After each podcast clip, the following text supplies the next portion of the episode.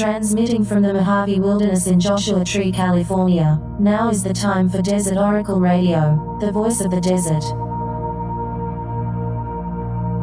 Night has fallen on the desert. As we close out a week of omens. There was Friday the 13th, and in October Friday the 13th for good or ill measure.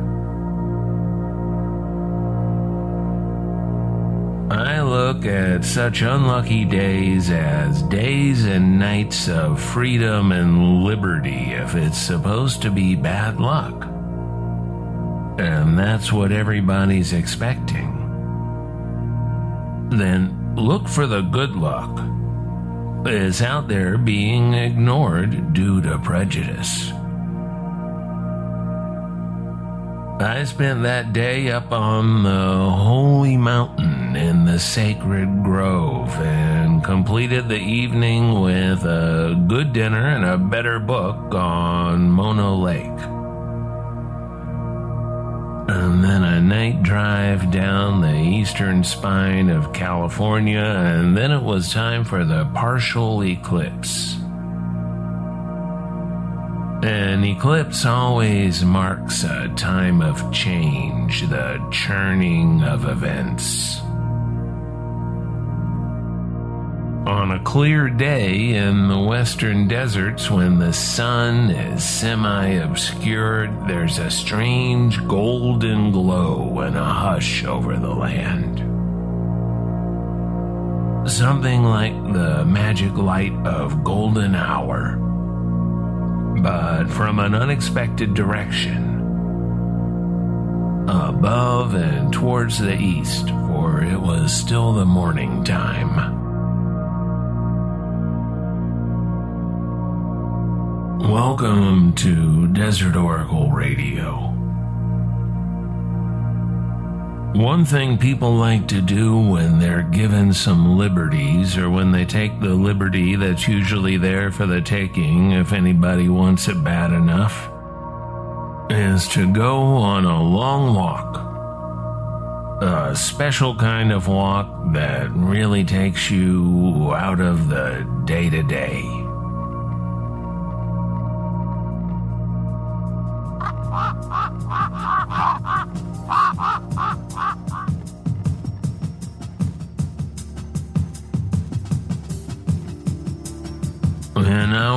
Diminished age, nobody can take a walk without presenting a list of reasons why it's acceptable and allowed to take a walk. Even Henry David Thoreau, 180 years ago, felt the need to let his audience know that every time he takes a stroll, it is a bold philosophical statement and not just to get out of the house for a couple of hours, get away from his mother when she lingered too long one of the secrets of Thoreau's time on Walden Pond was that his mother would bring him lunch. Right there where he was living in the supposed wilderness, at his little philosopher's cabin, a few minutes' walk from the agricultural and village and family society all around him. Here's something from the lecture and the article that became his short book called On Walking. We should go forth on the shortest walk, perchance, in the spirit of undying adventure, never to return. Prepared to send back our embalmed hearts only as relics to our desolate kingdoms. If you are ready to leave father and mother, and brother and sister, and wife and child, and friends, and never see them again, if you have paid your debts and made your will and settled all your affairs, and are a free man, then you are ready for a walk. Henry David Thoreau.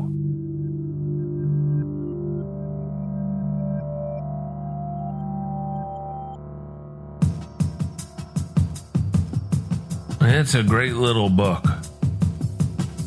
I should read some more of that on this radio program. Especially because it's long of copyright.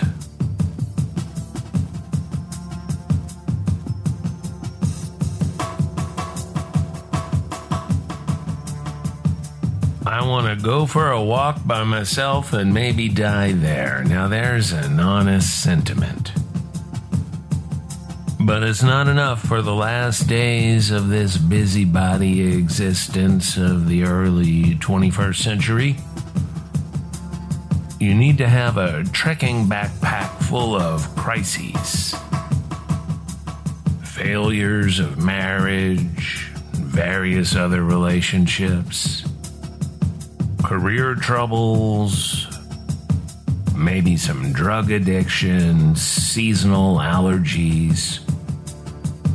And it also helps to be a writer who needs a gimmick to hang a book upon. Cheryl Strayed wrote a 350 page explanation of why she took a walk from the Mojave Desert to wherever the Pacific Crest Trail finishes up. Portland? And it was a big success a decade ago. Her book was called Wild, and it was loved by the wealthy tastemakers from Oprah Winfrey to Reese Witherspoon, both big fans of gritty backwoods tales by heroin addicts. People unaccustomed to just walking out the door and never coming back often find an external reason to justify just strolling off the job of being a worker bee producer of goods or services and the pointless grind of the global economy or a caretaker or whatever it is that locks you down. One guy wore an enormous sweat stained anime bear costume and walked around in the summertime because he wanted to be featured in people's TikTok videos.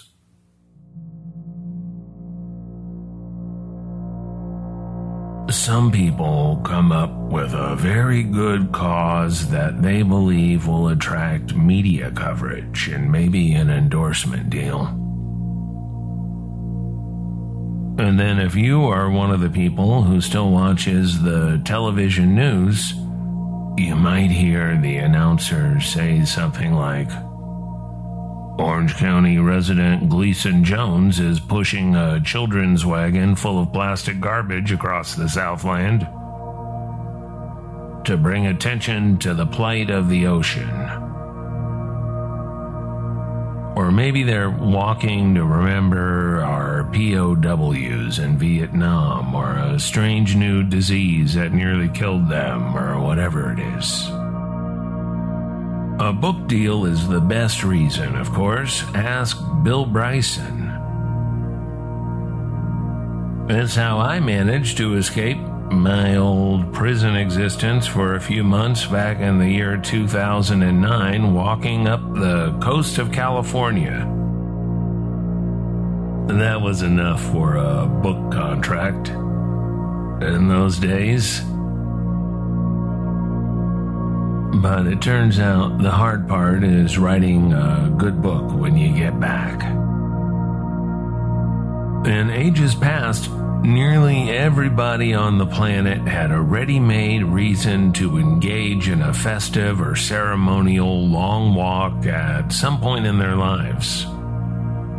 Aboriginal Australians have their famous walkabout, a spiritually charged rite of passage for young men that has become a whole industry of leisure walk excursions for anyone who happens to be in Australia for a few weeks.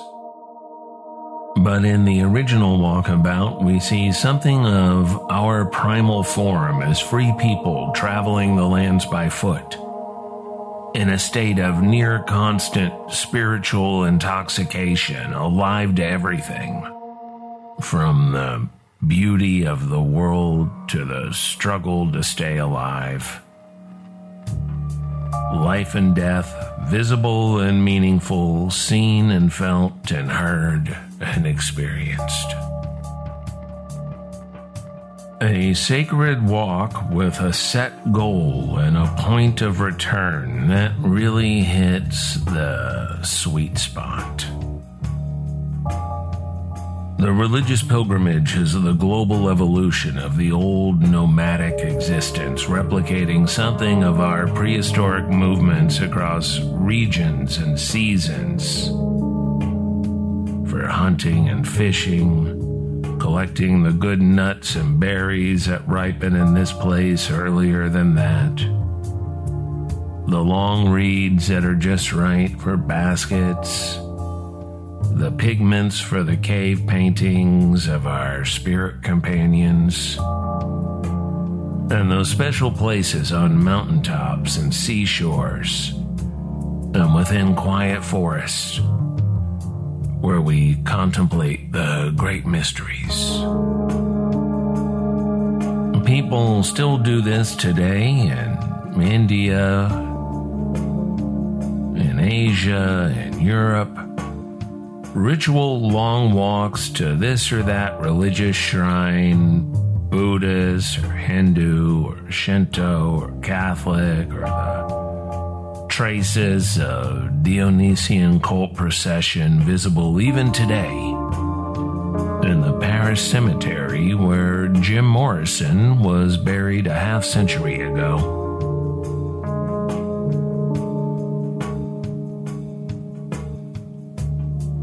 Was in the 1300s that Geoffrey Chaucer wrote his famous tales about the variety of society taking part in the religious pilgrimages of the Middle Ages. Wealthy widows, knights and squires, the uh, ecclesiastical professions, merchants and lawyers and sailors and farmers and tradesmen, monks and nuns and sleazy friars, all living profane lives in an alcoholic haze, and all dedicated to the art of storytelling, the fable, the yarn. All except that dullard parson who nearly ruins the book. Just skip that part is not even in verse, it has no flow at all, and it goes on forever. But the prologue rolls along pretty nicely. When April, with his showers sweet with fruit, the drought of March has pierced unto the root and bathed each vein with liquor that has power to generate therein and sire the flower. When Zephyr also has with his sweet breath quickened again in every holt and heath the tender shoots and buds and the young sun. Into the ram, one half his course has run. And many little birds make melody that sleep through all the night with open eye. So nature pricks them on to rampant rage.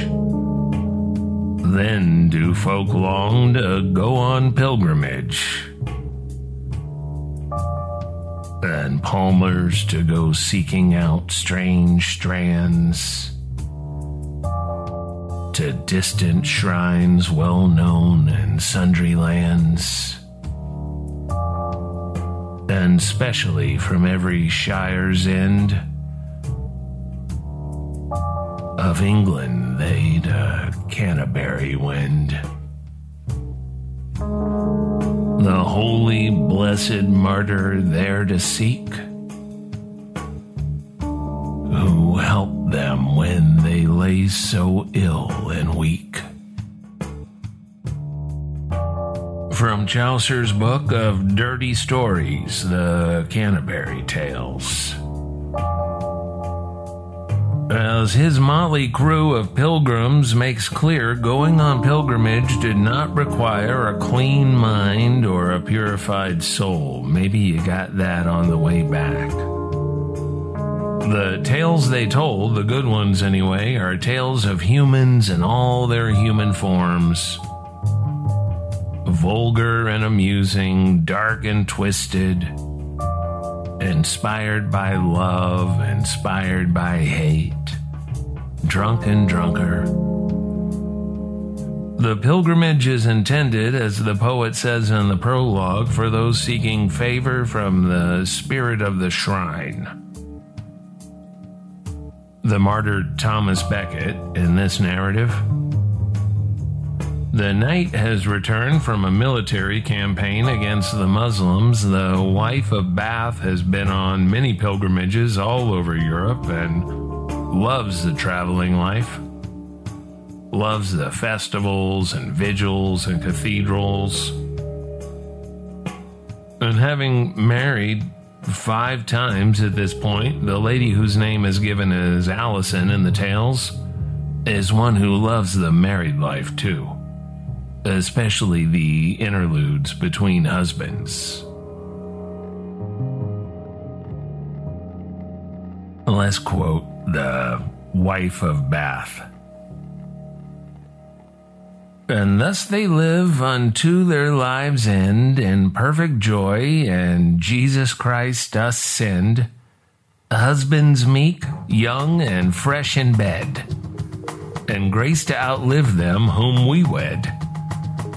And eke I pray Jesus shorten their lives that will not be governed by their wives and old and angry misers of dispense. God send them soon, the very pestilence. Now put yourself back in an even earlier time. Let's go back 2,500, 2,600 years ago to the world of the ancient Mediterranean, but much is familiar to you bloody wars, culture wars, class wars, we got all that. Shocking uprisings, price gouging, profit taking. Philosophers sentenced to death or exile, government shutdowns colonization, market exploitation. All politicians in this realm are complete tyrants, too, at least according to their opponents. You can't even believe that Herodotus, I've heard he's been engaged in some sort of social media misinformation, disinformation. I heard he was involved with half the palace coups he wrote about. He's been amplifying and platforming a disreputable storyteller down at the local temple. It's like he actually believes in all these gods and mysteries and religions, although, to be fair, he usually says he doesn't believe the wilder stories. But much is different in this Greece of 26 centuries ago, too. The landscape, even the agricultural and urban landscape, is beautiful. Longhorn cattle grazing in the distance, the gentle rows of olive groves and vineyards. Not a corporate logo upon plastic wrapper or poorly fitting t shirt to be seen. Your pilgrimage heads for the for the very center of the world, according to no less an authority than Zeus himself. You are on a pilgrimage people have made for millennia. to the Oracle of Apollo at Delphi, the most famous place in the whole classical world. Why do you come to the Oracle, to this ancient temple first dedicated to Gaia and later claimed by Apollo? For the pilgrimage, of course, the delightful 10 mile walk to the temple complex from the port your fellow human beings here and there headed for the same beautiful perch in the mountains. For the experience, one of those things everyone should do at least once. But mostly for the questions you would ask of the gods, ask of the Pythia and her priest. On your final approach, you would see the famed maxims of Delphi cut into the very columns and temples. Know thyself. Nothing too much. And an oath brings trouble. Something like that. There are many translations because the ancient Greek is tough for us beware of making pledges, calamity follows an oath, etc. Don't make an oath without thinking it through, which is easier if you know yourself and if you practice moderation in life. It is said that many pilgrims to Delphi, upon contemplation of that third maxim, would decide against marriage or maybe shipping out to a new colony or starting a business with another, or especially making public oaths that you're unlikely to keep or be able to keep. People are still arguing about the third maxim, which is why we mostly only hear about the first two Know thyself and nothing too much. A modern equivalent might be scorning the loose usage of a phrase like, I swear to God, by Jove a century or two ago, in Jesus' name, etc. Best not to do any of that. Even or especially when you commune with the gods and spirits in private careful what you promise in a moment of religious intoxication. It's the root cause of Catholic guilt and why born agains and Mormons are always getting in trouble with sex or whatever. From a pledge comes folly. That's why I don't say that Pledge of Allegiance. And yet I stand up, put my hand sort of lightly over my ribs or my liver so I don't draw any attention to myself. And if I notice any censors or scolds glancing in my direction, I'll even move my lips. Probably to some Dr. Seuss rhyme bouncing around in my head at that moment, like, Walk, walk, we like to walk. Talk, talk, we like to talk. Avoid taking an oath, and you might avoid catastrophe. Everything in moderation. Take your pilgrimage and conduct yourself with dignity. And without all the weeping and moaning and praying and etc., hoping somebody might notice how pious you are, how into it. That sort of unwanted performance has been earning scorn from the sages for thousands of years now. Jesus of Galilee was such a sage, and he had this to say about the melodramatic performative stuff. When you pray, do not be like the hypocrites, for they love to pray standing in the synagogues and on the street corners to be seen by others. Gospel of Matthew, chapter 6. Make your offering, light your candles, take your walk about, commune with the saints and the sacred, and don't make a spectacle of yourself.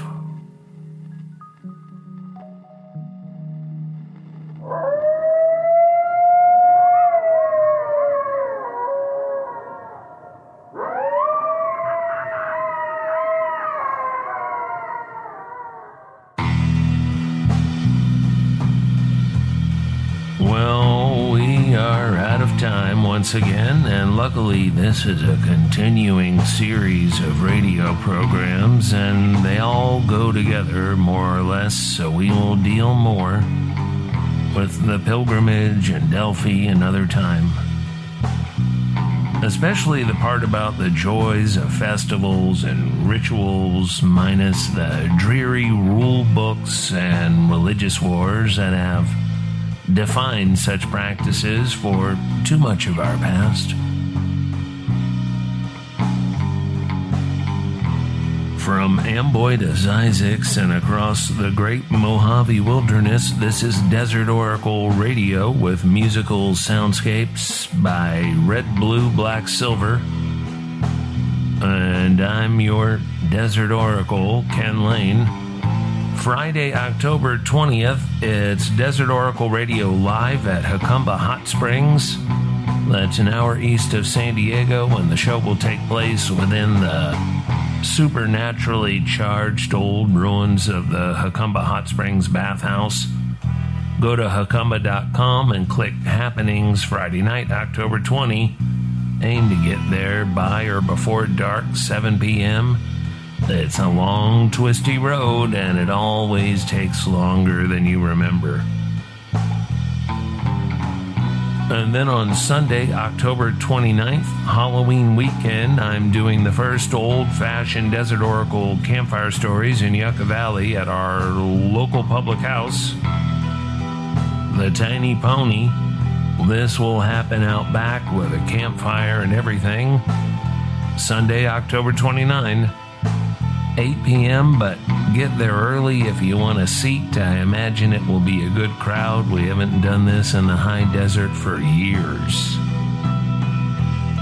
At both events, I will have my big leather satchel full of rare hardcover Desert Oracle books, various back issues of the magazine, including the most recent number 10, black and yellow vinyl stickers of the radio show logo, so bring some cash, a purse full of gold coins. I'll trade you for books and etc., and I'll sign the things as well. Good night from the voice of the desert.